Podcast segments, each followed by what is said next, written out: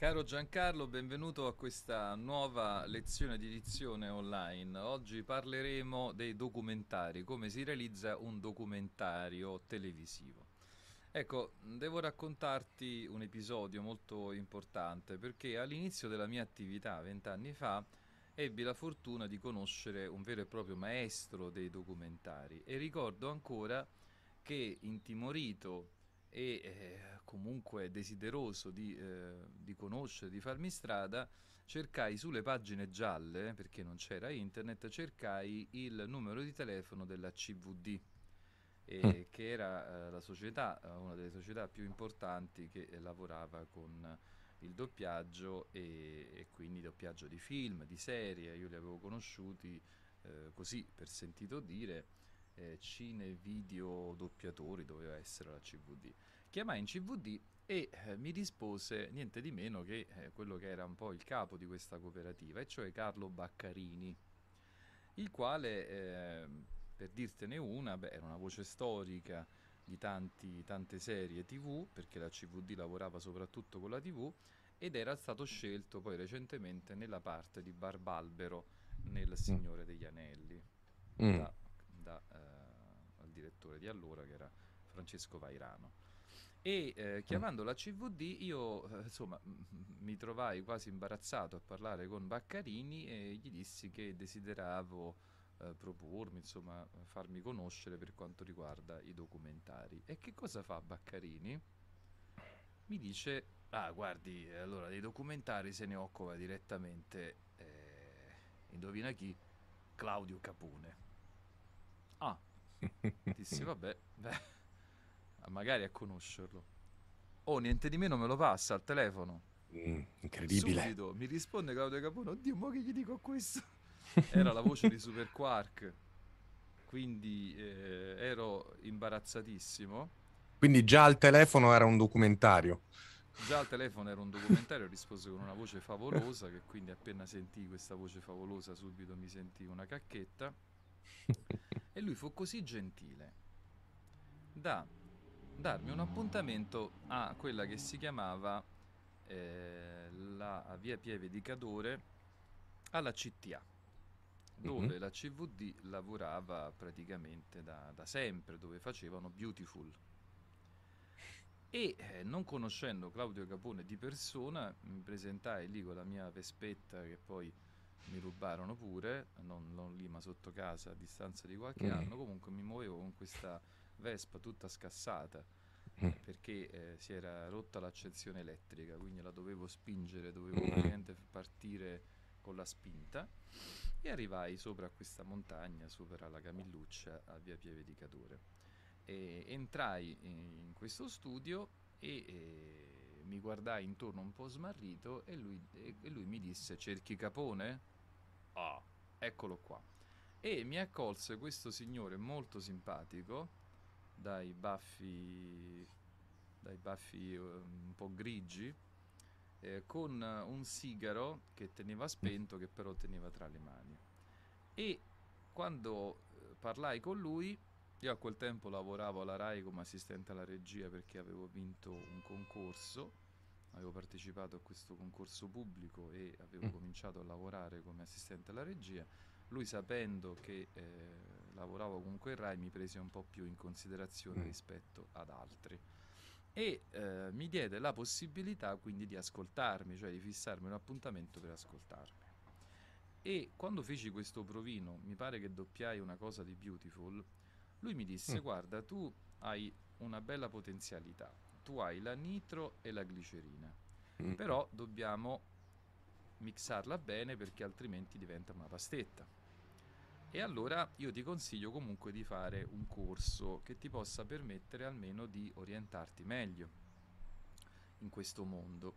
E mi disse, non, io eh, ti posso consigliare, cioè ti posso dire che qua alla CTA c'è un corso che fa Mario Maldesi, che all'epoca era eh, il più grande direttore del doppiaggio, che aveva fatto film storici, era l'amico di Stanley Kubrick, perché Stanley Kubrick voleva fare soltanto film con lui.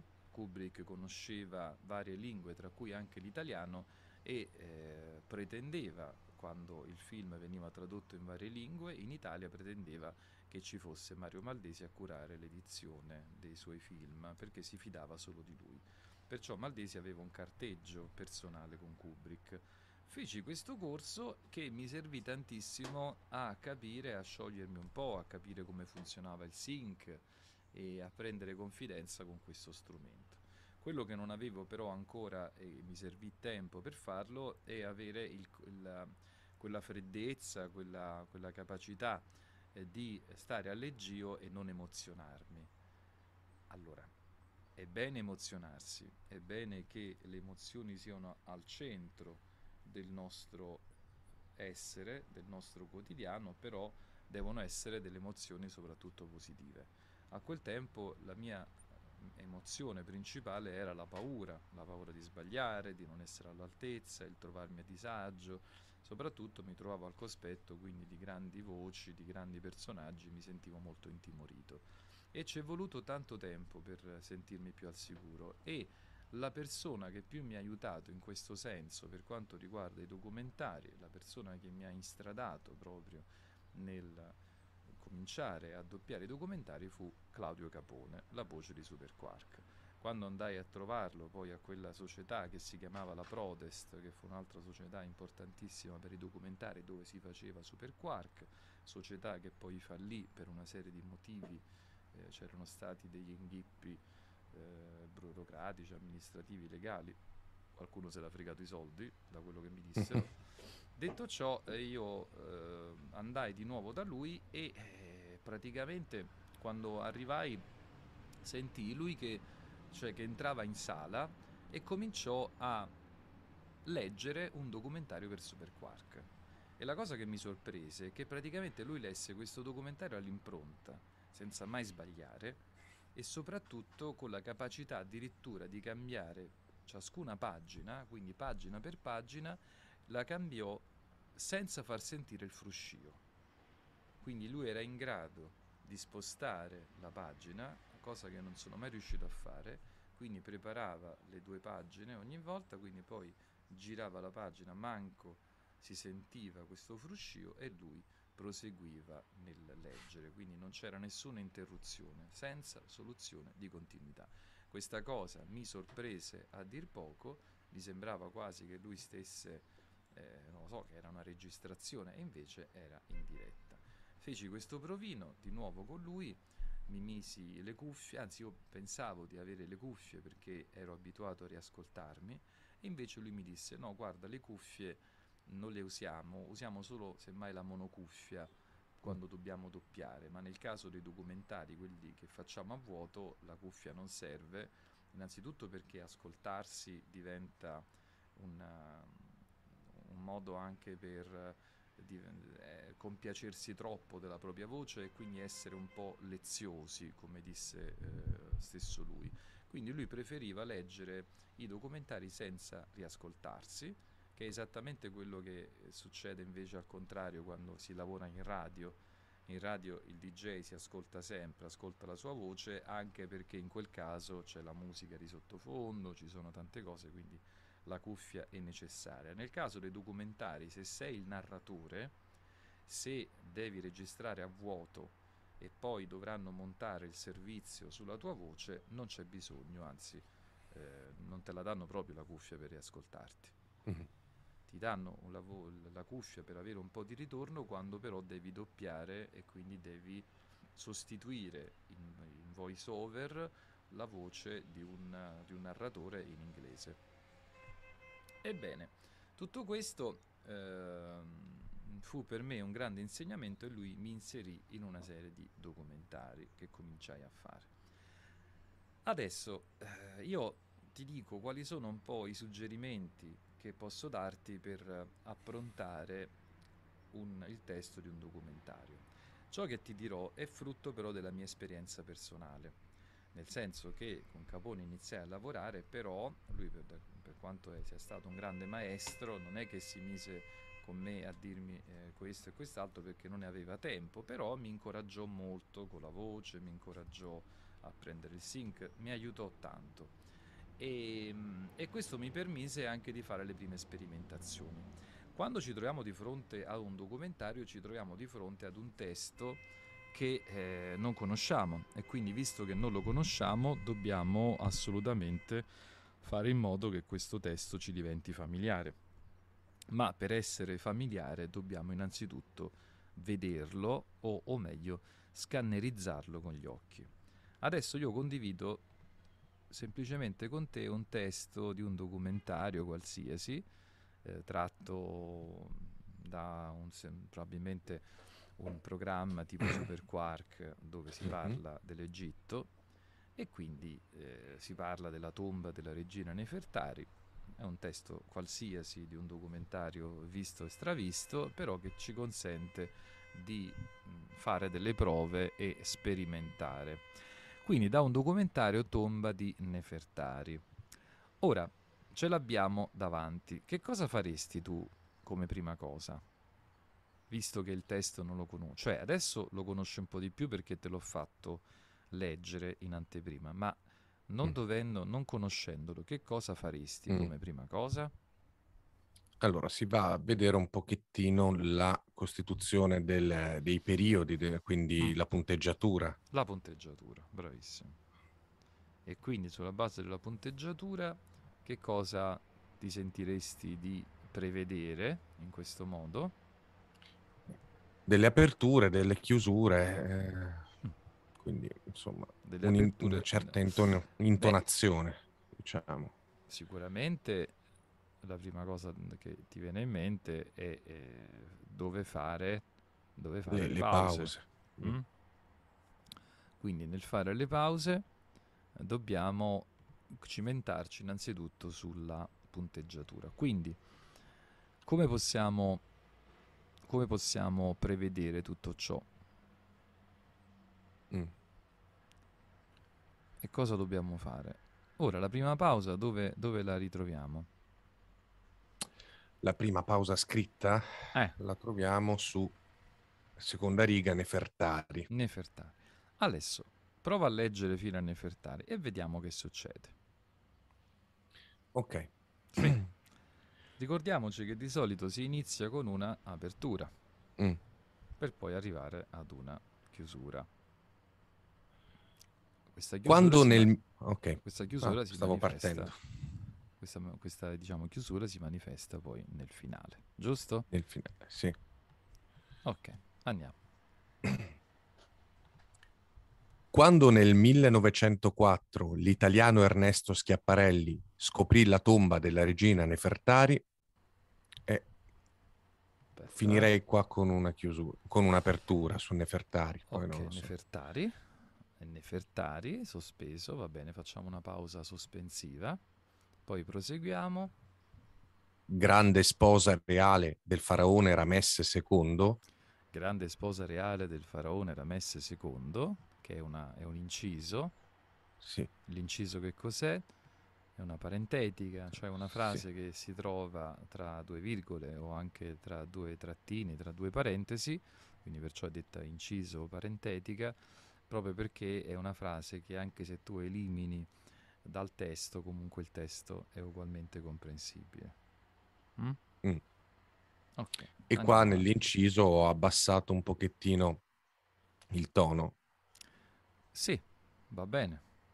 Eh, può essere una soluzione. Mo andiamo avanti. E poi rimase impressionato dallo splendore delle pitture che costituiscono uno dei più begli esempi di decorazione parietale del nuovo regno. Ok, eh, questo tipo di lettura che hai fatto è più propria di, un, di un'audioguida quello che ti, cerche, okay. ti suggerisco di fare è invece di legare il più possibile le frasi tra di loro per arrivare più agevolmente ad una, mh, mm, ad una maggiore eh, fluidità, che è quello okay. che ci serve, perché più ti fermi, più spezzi la frase e il periodo e eh, meno elegante diventa la, la lettura. Quindi riproviamoci. Quindi cerco di non fare tante cesure durante le frasi? Sì, sì, ma pe- pe- tu teori- in teoria dovresti fare le cesure, le pause soltanto in corrispondenza Delle- delle virgole e in corrispondenza degli incisi e dei punti, punto e virgola, due punti. Ci sono però dei periodi molto lunghi e che quindi tu hai bisogno di spezzare, ma devi essere un po' costretto a farlo. Ok? Anche per respirare. Soprattutto per respirare. Ok, ehm, cosa faccio? Riparto dall'inizio. Riparti dall'inizio, certo. Allora. Quando nel 1904 l'italiano Ernesto Schiaparelli scoprì la tomba della regina Nefertari, Mhm, grande sposa reale del faraone Ramesse II, Bravo. rimase impressionato dallo splendore delle pitture che costituiscono uno dei più begli esempi di decorazione parietale del nuovo regno. Del nuovo regno. Adesso, eh, siccome tu hai una bella voce, un bel timbro, cerca di alzare un po' l'intonazione. Mettici Ok. più volume e un'intonazione un po' più alta. Ricorda che quali sono i fattori chiave per poter parlare e pronunciare un discorso in maniera interessante. Innanzitutto dobbiamo utilizzare sempre un sorriso. Il sorriso è necessario. Può essere un Ok. sorriso accennato, un sorriso serio, può essere un sorriso calmo, un sorriso costante, dipende dal testo, però il sorriso è sempre meglio utilizzarlo perché addolcisce la lettura. L'altro fattore fondamentale è quello eh, della, eh, del volume, quindi il volume deve essere espresso nella maniera giusta. Ora tu hai un microfono davanti a te, quindi non c'è bisogno di utilizzare un volume troppo alto, però comunque eh, si dice in gergo timbra di più, Ok, perché significa quindi aumentare il volume e anche la timbrica. Quando tu fai quelle registrazioni che mi invii si sente una bella timbrica e quindi un volume di voce più adeguato. Qua sembri Mm. un po' intimorito e quindi Sì. eh, di conseguenza se sei timoroso la tua voce fuoriesce in maniera più esile, più si sente questa, questa paura nel pronunciare questo discorso perdendo fluidità. Ti appoggi troppo alle parole. Quindi riproviamoci. Quando nel 1904 l'italiano Ernesto Schiaparelli scoprì la tomba della regina Nefertari, grande sposa reale del faraone Ramesse II, rimase impressionato dallo splendore delle pitture che costituiscono uno dei più begli esempi di decorazione Eh, parietale del nuovo regno. Qua hai visto? Non hai preso bene il respiro. È molto lunga come frase. Il respiro lo dovevi, lo dovevi prendere a pitture. Sì, Eh? ok. Rimase impressionato dallo splendore delle pitture che costituiscono uno dei più begli esempi di decorazione parietale del nuovo regno. Avrebbe fatto Capone. Quindi lui avrebbe appoggiato anche alla fine del nuovo regno. Vabbè, diciamo, potrebbe essere anche stile- questo. Aveva uno stile suo eh, noi non dobbiamo imitare nessuno, a parte modelli, ognuno ha il suo modello e il suo modo di fare. Noi dobbiamo essere unici e ripetibili, co- così come lo era Capone così come lo sono tutti i narratori che si distinguono, e dobbiamo trovare la nostra originalità, la nostra individualità, partendo dal presupposto che le regole sono valide per tutti. È come se tu volessi eh, imparare a diventare Michelangelo, ma prima di diventare Michelangelo devi conoscere quali sono le regole della pittura.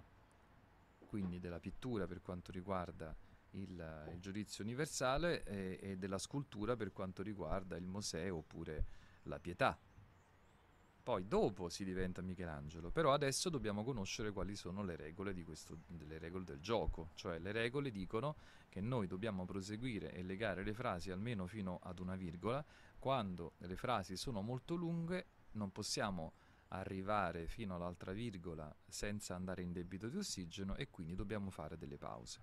Dove ha messo fare delle pause? In corrispondenza delle vocali e, cioè delle mm, congiunzioni e, che e delle relative che. Perciò Quando nel 1904 l'italiano Ernesto Schiaparelli scoprì la tomba della regina Nefertari, grande sposa reale del faraone Ramesse II, rimase impressionato dallo splendore delle pitture che costituiscono uno dei più begli esempi di decorazione parietale del nuovo regno. La tomba si trova nella Valle delle Regine a ovest di Tebe. Le pareti delle scalinate e delle camere della tomba sono riccamente decorate da iscrizioni e bassorilievi dipinti che raffigurano il viaggio nell'aldilà della regina. Nefertari, una delle poche regine egizie ad essere divinizzate in vita, è raffigurata mentre rende il culto alle divinità che devono accompagnarla nel suo viaggio ultraterreno, tra cui Nef, il dio oro a testa di falco, il creatore primordiale di Atum, Hathor, Iside e il dio a testa di scarabeo, Kepri. Quindi abbiamo fatto tante aperture ma anche tante chiusure. Bi- piuttosto che cantilenare, adesso io ti consiglio di chiudere perché non sei pronto a fare delle aperture che non siano delle stonature. Ok. Va bene? Quindi, a riproviamo. Quando nel 1904 l'italiano Ernesto Schiaparelli scoprì la tomba della regina Nefertari, grande sposa reale del faraone Ramesse II, rimase impressionato dallo splendore delle pitture che costituiscono uno dei più begli esempi di decorazione parietale del nuovo regno. Però non ti appoda di decorazione parietale, di decorazione parietale chiuso de- del nuovo regno. Ok, Però in ok, realtà quindi la chiusura la devi fare sul nuovo regno. Tu fai decorazione parietale del nuovo regno, di decorazione parietale del nuovo regno. Perciò, Oh. Allora, quando nel 1904 l'italiano, quando nel 1904, apertura, l'italiano Ernesto Schiaparelli, apertura, scoprì la tomba, cominciamo a scendere, della regina Nefertari, chiuso, grande sposa, rialziamo, quindi apertura, grande sposa reale del faraone Ramesse II, chiusura, rimase impressionato, apertura, dallo splendore delle pitture, apertura, cominciamo a scendere, che costituiscono uno dei più begli esempi di decorazione parietale del nuovo regno. ok. Quindi fai una bella, ehm, un bel respiro a pitture. Quando nel 1904 l'italiano Ernesto Schiaparelli scoprì la tomba della regina Nefertari, Mm. grande sposa reale del faraone Ramesse II, Mm. eh, rimase impressionato dallo splendore delle pitture che costituiscono uno dei più begli esempi di decorazione parietale del nuovo regno. Ok, molto meglio. Usa di più volume e un'intonazione più alta. Quando, cioè, è, è sì più brillante, ecco, ma, ma Ok. sei un po' opaco, devi essere più brillante, più interessante. Ok. Quando, più melodioso. Quando nel 1904, lì, già allora, ti posso dire una cosa, già è una palla sto documentario, perché quante volte abbiamo sentito l'Egitto, Nefertari, chi se ne, se ne frega un cazzo di Ramesse II. Se eh, siamo anche noi una palla, il documentario sarà pallosissimo. Poi dipende dal documentario, se è fatto eh, secondo degli schemi classici e quindi c'è una musica di sottofondo lenta, e abbiamo una, una- una- un- una- una cadenza eh, molto eh, classica, eh, così eh, da, da persone anzianotte che seguono questo documentario, allora, e vabbè, siamo costretti. Ma partiamo dal presupposto che devono costruire il documentario sulla base del nostro speech. Poi Ok. faremo anche degli esperimenti di oversound. Adesso concentriamoci sulla lettura di questo documentario come se fosse un voice, o- scusami, sì, un voice over Mhm. o, o comunque proprio eh, sostitu- il- il- facciamo che sia il narratore da cui poi viene costruito il servizio o il documentario. Ok. Ok.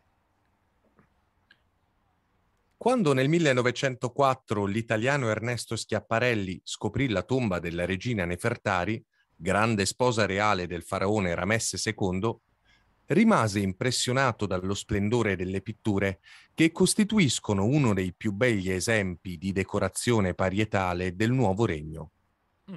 Allora, già mi piace di più. Eh, hai fatto, hai trovato un'intonazione più alta, troppo, Sì. un po' di meno, perché Mm. sei partito molto sparato. Quando nel 1904, no, più morbido, quando nel 1904 l'italiano Ernesto Schiaparelli scoprì la tomba della regina Nefertari, grande sposa reale del faraone Ramesse II, rimase impressionato dallo splendore delle pitture che costituiscono uno dei più begli esempi di decorazione parietale del nuovo regno.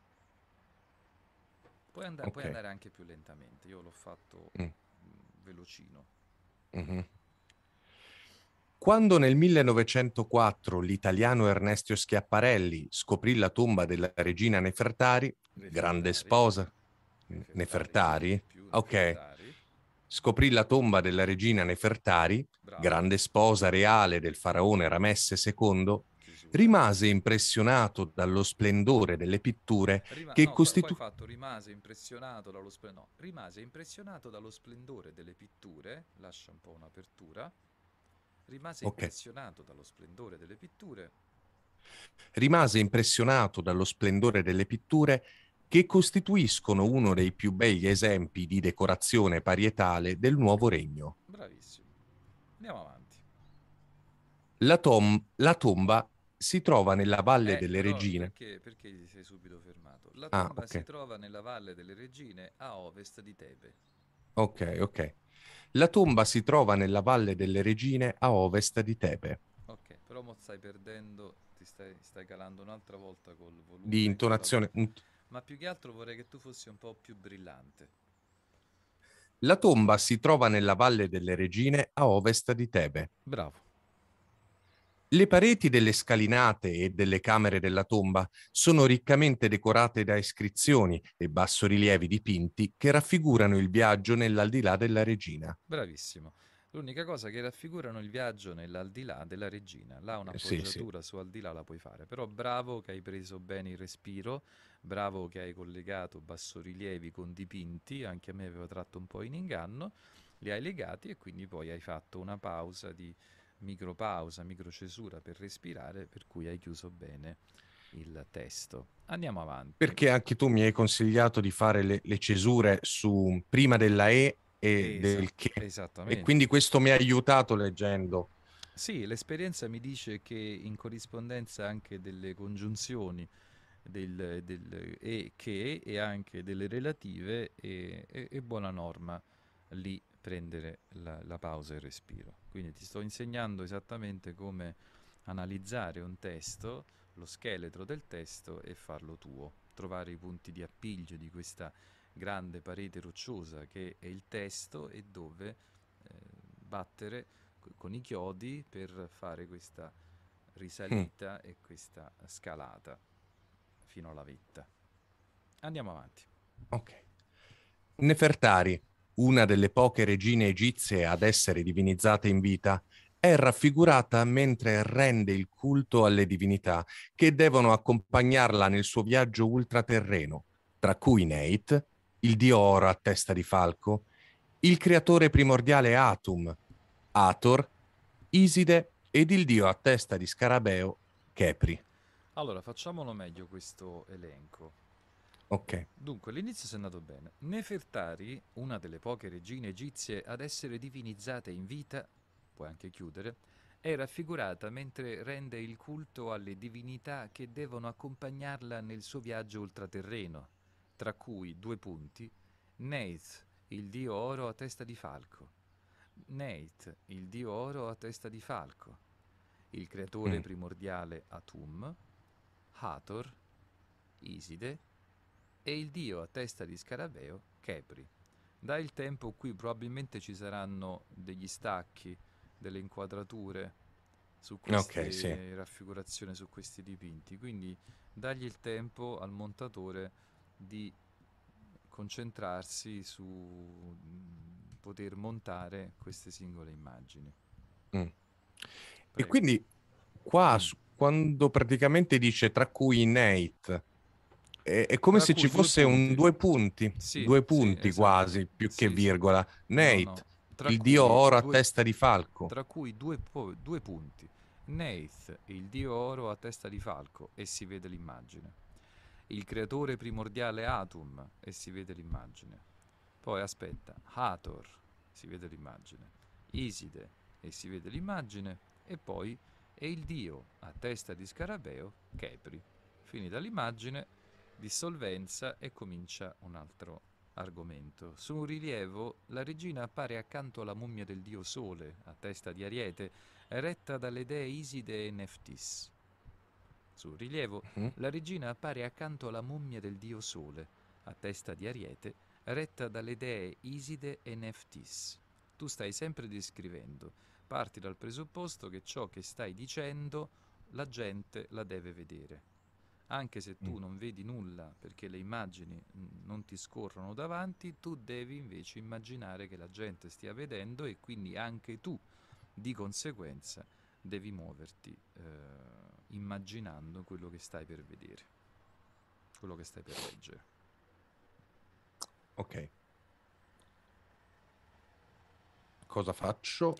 No, riprendiamo da sul rilievo.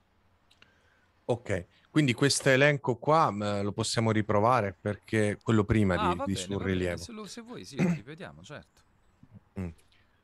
Ehm, vai, riparto dall'inizio della pagina, ok? Vuoi ripartire da dove? Dall'inizio della pagina, da Nefertari? Nefertari. Da Sì. Nefertari, va bene.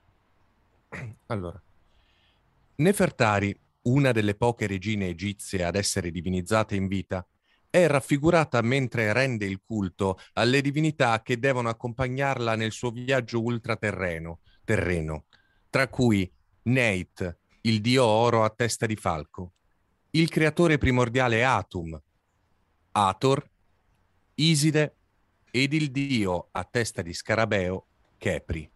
È il dio a testa di scarabeo, Kepri. Benissimo, l'hai fatta bene. Andiamo avanti.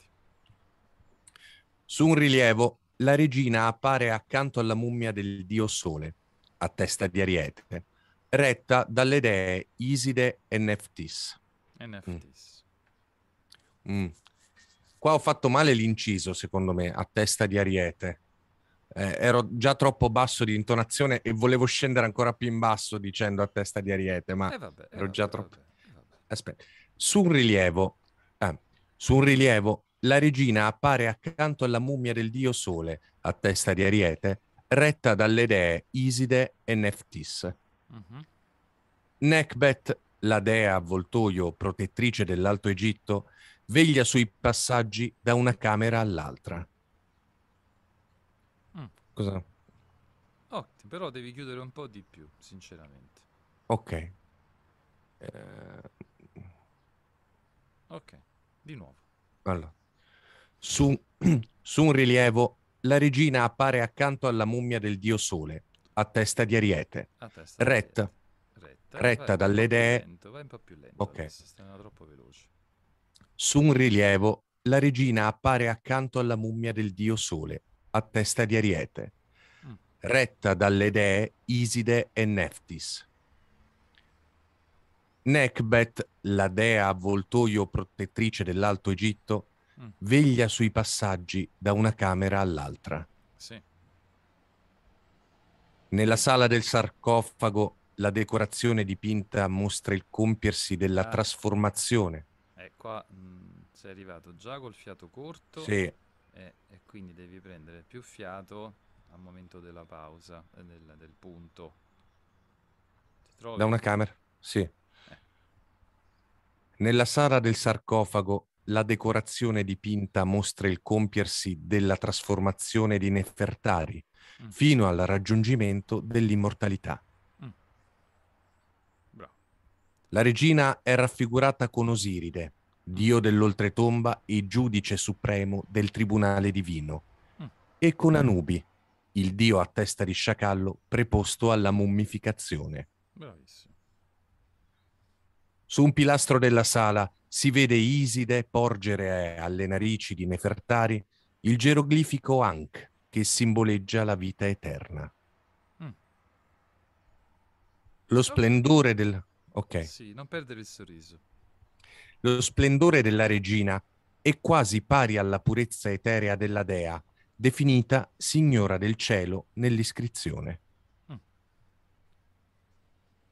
Ok.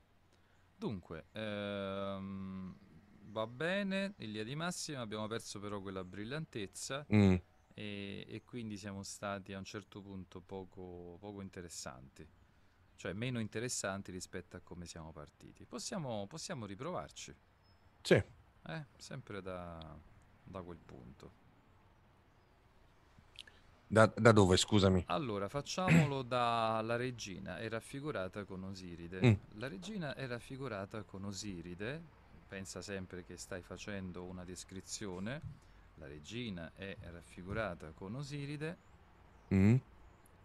La regina... Eh, adesso ho era- cercato, ti spiego, ho cercato di Ah, fare dimmi. un po' più di chiusure e quindi perché forse mi rendo conto che facendo ora come ora tante aperture, Tante rischio di, aperture di creare rischi- cantilena un po'... Eccessiva. Quello che, ti, quello che ti dicevo io. Cerca di chiudere il più possibile per il momento. Quando ti impadronirai di questo, eh, di questa sicuramente ma- maggiore eleganza in certi casi, eh, perché poi le chiusure, io per esempio di chiusure ne faccio tante, ne facevo molto di più, eh, proprio perché eh, la chiusura rimane un, un appoggio, Più neutra. un, sì, ma anche rimane un appoggio, un punto fermo.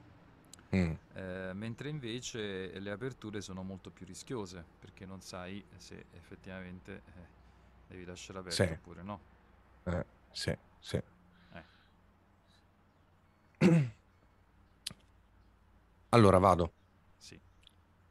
La regina è raffigurata con Osiride, dio dell'oltretomba e giudice supremo del tribunale divino, Bravissimo. e con Anubi, il dio a testa di sciacallo preposto alla mummificazione.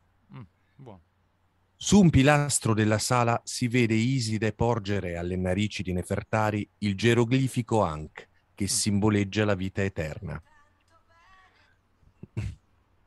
Lo splendore della regina è quasi pari alla purezza eterea della dea, definita signora del cielo nell'iscrizione.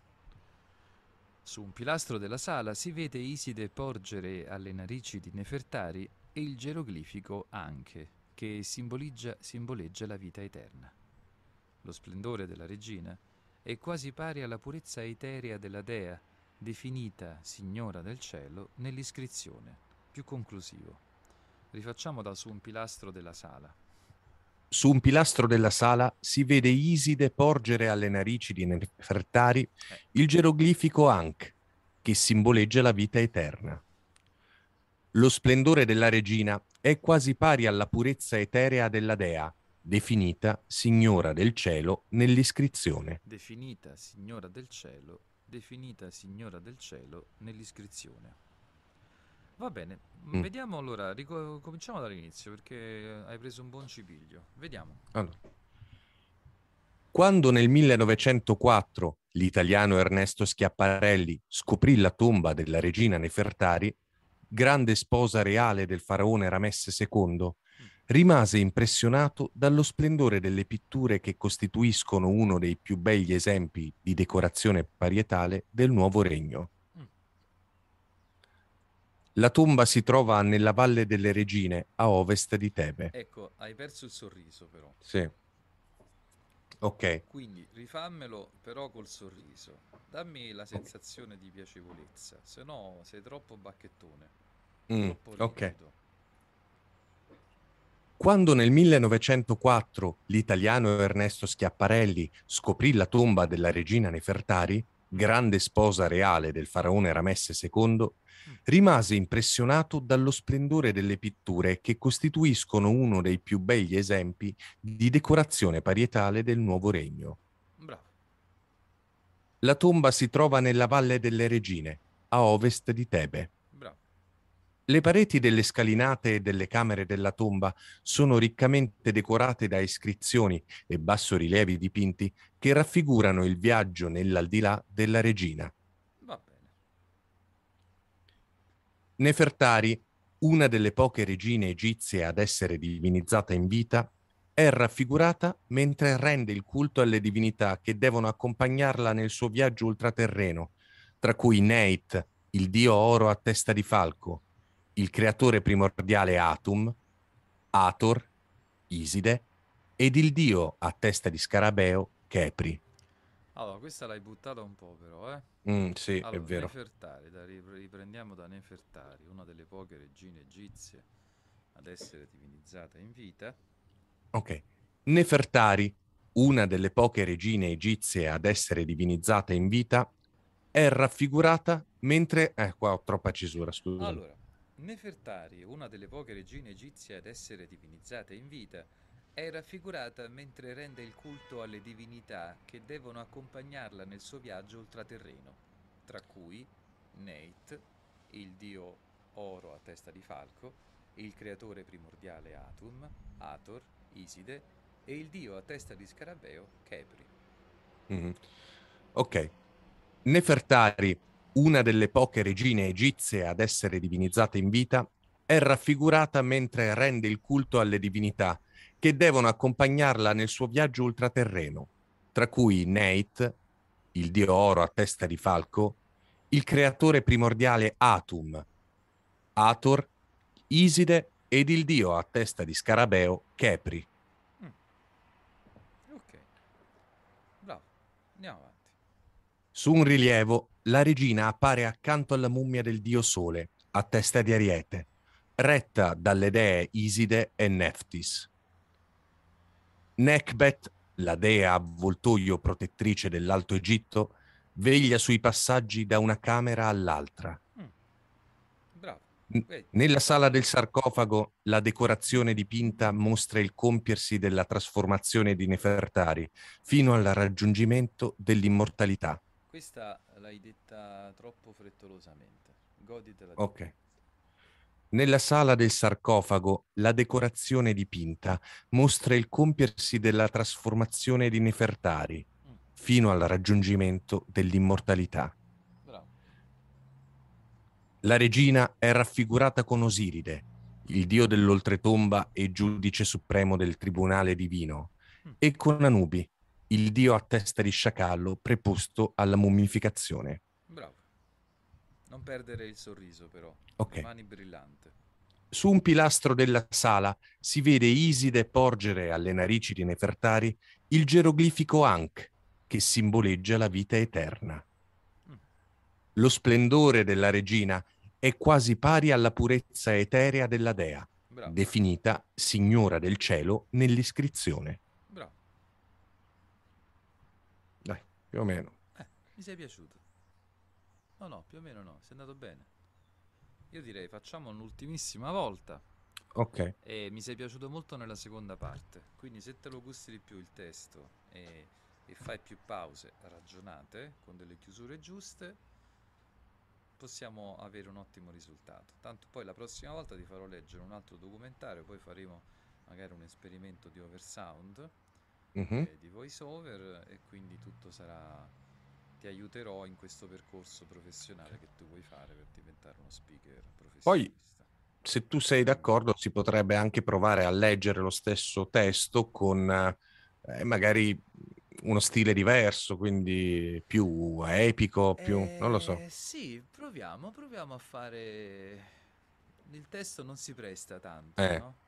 Perché non c'è un racconto, non ci sono delle azioni, è, è solo descrittivo. Non vero. è che dice, e a quel punto, eh, che ne so, Nefertari decise di uccidere i sacerdoti della setta dei... po- eh, quel- oppure, e, e da quel momento in poi il suo nome scomparve da tutti i cartigli eh, degli antichi Egitti, egizi. Sì. Quindi perciò è una cosa, cioè questo è un testo descrittivo, poi magari Sì. troverò un testo un po' più... Però facciamo questo esperimento. Proviamo a fare una lettura un po' più epica, facendo però una forzatura, perché Mm. questo testo è propriamente descrittivo. Io l'ho scelto Mm. proprio perché è un primo passo eh, leggero, eh, Sì. cauto nel mondo dei documentari. Mhm. Mm. E, e quindi se uno dovesse leggerlo adesso col tono epico, anche se non lo è questo testo, cosa dovrebbe mettere in pratica per riuscire a farlo? Cioè, qual è la tecnica vocale? In che senso? E beh, eh, dipende, devi utilizzare l'epico come viene, volume Mm. e timbro bello sostenuto, sorriso Ok. serio, eh, tempo veloce o comunque tempo sostenuto anche, quindi e, e ritmo anche, anch'esso eh, bello incalzante, quindi sarebbe così. Quando nel 1904 l'italiano Ernesto Schiaparelli scoprì la tomba della regina Nefertari, grande sposa reale del faraone Ramesse II, rimase impressionato dallo splendore delle pitture che costituiscono uno dei più begli esempi di decorazione parietale del nuovo regno. La tomba si trova nella Valle delle Regine a ovest di Tebe. Le pareti delle scalinate e delle camere della tomba sono riccamente decorate da iscrizioni e bassorilievi dipinti che raffigurano il viaggio nell'aldilà della regina. Nefertari, una delle poche regine egizie ad essere divinizzata in vita, è raffigurata mentre rende il culto alle divinità che devono accompagnarla nel suo viaggio ultraterreno, tra cui Neit, il dio oro a testa di falco, il creatore primordiale Atum, Ator, Iside e il dio a testa di scarabeo Kepri. Su un rilievo, la regina appare accanto alla mummia del dio Sole, a testa di Ariete, retta dalle dee Iside e Neftis. Nekbet, la dea avvoltoio protettrice dell'Alto Egitto, veglia sui passaggi da una camera all'altra. Nella sala del sarcofago, la decorazione dipinta mostra il compiersi della trasformazione di Nefertari fino al raggiungimento dell'immortalità. La regina è raffigurata con Osiride, dio dell'oltretomba e giudice supremo del tribunale divino, e con Anubi, il dio a testa di sciacallo, preposto alla mummificazione.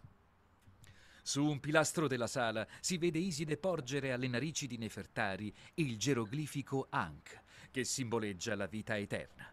Lo splendore della regina è quasi pari alla purezza eterea della dea, definita signora del cielo nell'iscrizione. Ok? Questo è il ritmo okay. epico. E come vedi, tu tu tu tu tu tu tu tu tu tu tu tu tu tu tu tu tu Vuoi provare? Va bene. un esperimento, dai. Si prova, è eh, un esperimento. Ma... Vabbè, un esperimento. C'hai ragione, facciamo un esperimento. Quando nel 1904 l'italiano Ernesto Schiaparelli scoprì la tomba della regina Nefertari, grande sposa reale del faraone Ramesse II, rimase impressionato dallo splendore delle pitture che costituiscono uno dei più begli esempi di decorazione parietale del nuovo regno. Boh, però fino qua. Vai. Cosa dici? Eh, dico che eh, troppo volume, troppo alto. Ok, no, ma qua forse perché ero troppo vicino al microfono anche, effettivamente. Ma sei partito troppo sparato, meno sparato.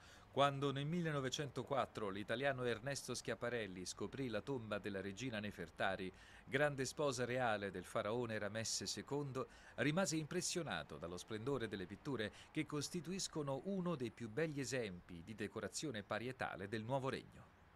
Anche io sono stato molto sostenuto, quindi non, non imitare tanto me che sono stato anche io un po' sopra le righe in certi casi, proprio perché okay. il testo non si presta. Sì. Cerca di essere un po' più morbido rispetto a come l'ho fatta io, ho un po' esagerato per farti vedere quali potrebbero essere le potenzialità okay. di, una, di una cosa un po' più epica.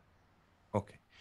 Quando nel 1904 l'italiano Ernesto Schiaparelli scoprì la tomba della regina Nefertari, grande sposa reale del faraone Ramesse II, rimase impressionato dallo splendore delle pitture che costituiscono uno dei più begli esempi di decorazione parietale del nuovo regno. Sì, mm. non ti alleggerire troppo, timbra di più, perché tu quando fai questa parte più epica ti alleggerisci e vai verso l'alto. Cerca di spingere comunque la voce verso il basso, ricordati che dovrebbe provenire dalla pancia. Non okay. alzare troppo l'intonazione. La tomba. È, è medio-alta, però è alternata tra l'alto e il basso, non è solo alta. Mm. La tomba si trova nella Valle delle Regine a ovest di Tebe. Ah, la Valle delle Regine? No, questo l'hai fatto un po' da... Ah, no, è vero. No. La... è vero, è vero. La tomba si trova nella Valle delle Regine, a ovest di Tebe. Le pareti delle scalinate e delle camere della tomba sono riccamente decorate da iscrizioni e bassorilievi dipinti che raffigurano il viaggio nell'aldilà della regina. Bravissimo.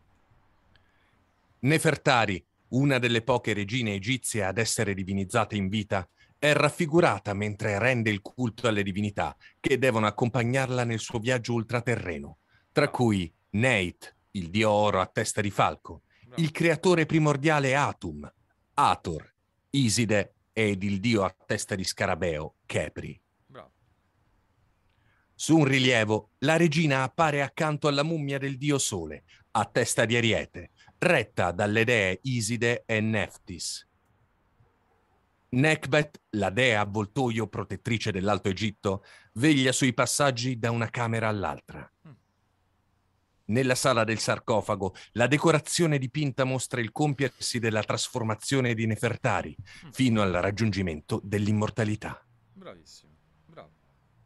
La regina è raffigurata con Osiride, dio dell'oltretomba e giudice supremo del tribunale divino, e con Anubi, il dio a testa di sciacallo preposto alla mummificazione. Su un pilastro della sala si vede Iside porgere alle narici di Nefertari il geroglifico Ankh, che simboleggia la vita eterna. Lo splendore della regina è quasi pari alla purezza eterea della dea, definita Signora del Cielo nell'iscrizione. Ah, bravissimo. Hai visto che prima è ripartito bello, eh, ah, però è troppo alto, Mm. e poi a un certo punto hai trovato da sul rilievo, hai trovato quell'appoggiatura giusta per andare nelle sonorità più basse. Hai anche usato un po', hai anche un po' sospirato in certi casi, però Sì, eh, sei diventato più interessante. Quindi ho messo un po' il timbro alla fine in alcune parole, soffiato un po'. Ah, bravo, eh, non esagerare, però Mm, mi sembra la chiave più giusta rispetto a quella, a quell'app troppo sostenuto, sostenuto. ok, Ok? Quindi, d'accordo. prova superata, direi. Più di questo non possiamo fare con questo Ok. testo. Poi la prossima volta ne individueremo un altro e andremo avanti. Mhm. Che ne pensi? Bello, interessante, molto Interessante. bello. Allora, dammi Sì, un sì. feedback su questa lezione. Che cosa ti porti a casa oggi? Eh, un pochettino l'intraprendere un tipo di lettura che sia di, di mestiere, veramente, Mm. di che cosa significhi leggere un testo del genere, Mhm. come c- cercare di rendere interessanti le, le chiusure, le aperture. Mhm. Eh, per esempio, è stato molto interessante anche una cosa banale che però uno, se non lo sa, non ci pensa, di fare prima del che, prima della e congiunzione, delle, delle aperture o delle chiusure, cioè di fare comunque una pausa lì, una cesura. Esattamente. Eh, insomma, vedi, per me è stato divertente. esperienze e ti ho dato tutte le dritte che eh, potevo darti su questo testo. Poi te ne darò altre sulla base dei prossimi testi. Sei contento? Sì, Ok, io credo che tu stia facendo un buon percorso verso il professionismo e quindi la tua professionalità sta venendo fuori. Mm, Ti sto preparando, sono diventato proprio il tuo voice coach, il tuo personal trainer della voce, proprio per darti la possibilità poi di emergere, di farti conoscere e, e di avere quindi la possibilità di differenziarti dagli altri, darti qual- quel qualcosa in più che poi può fare la differenza tra chi ci prova e chi ci riesce. mhm, Va bene? D'accordo. È tutto per oggi, io ti auguro una buona giornata, mi raccomando, eh, ora ti invio un altro testo di documentario, così tu te lo leggi a casa, Mhm, ti eserciti su quello, così la prossima volta lavoreremo su quello, ti darò un testo più lungo stavolta, Ok, eh, non- forse le- leggermente più, più semplice per certi versi perché i periodi sono più brevi, però comunque un testo che è impegnativo in quanto è anche molto articolato. ok, Va bene? d'accordo. D'accordo. Allora ti mando tutto tramite, tramite Email. Tramite Va email. bene. Va bene? Grazie. Giancarlo, aspetta, però dobbiamo prendere appuntamento per la prossima volta. Sì, che Adesso dove abbiamo?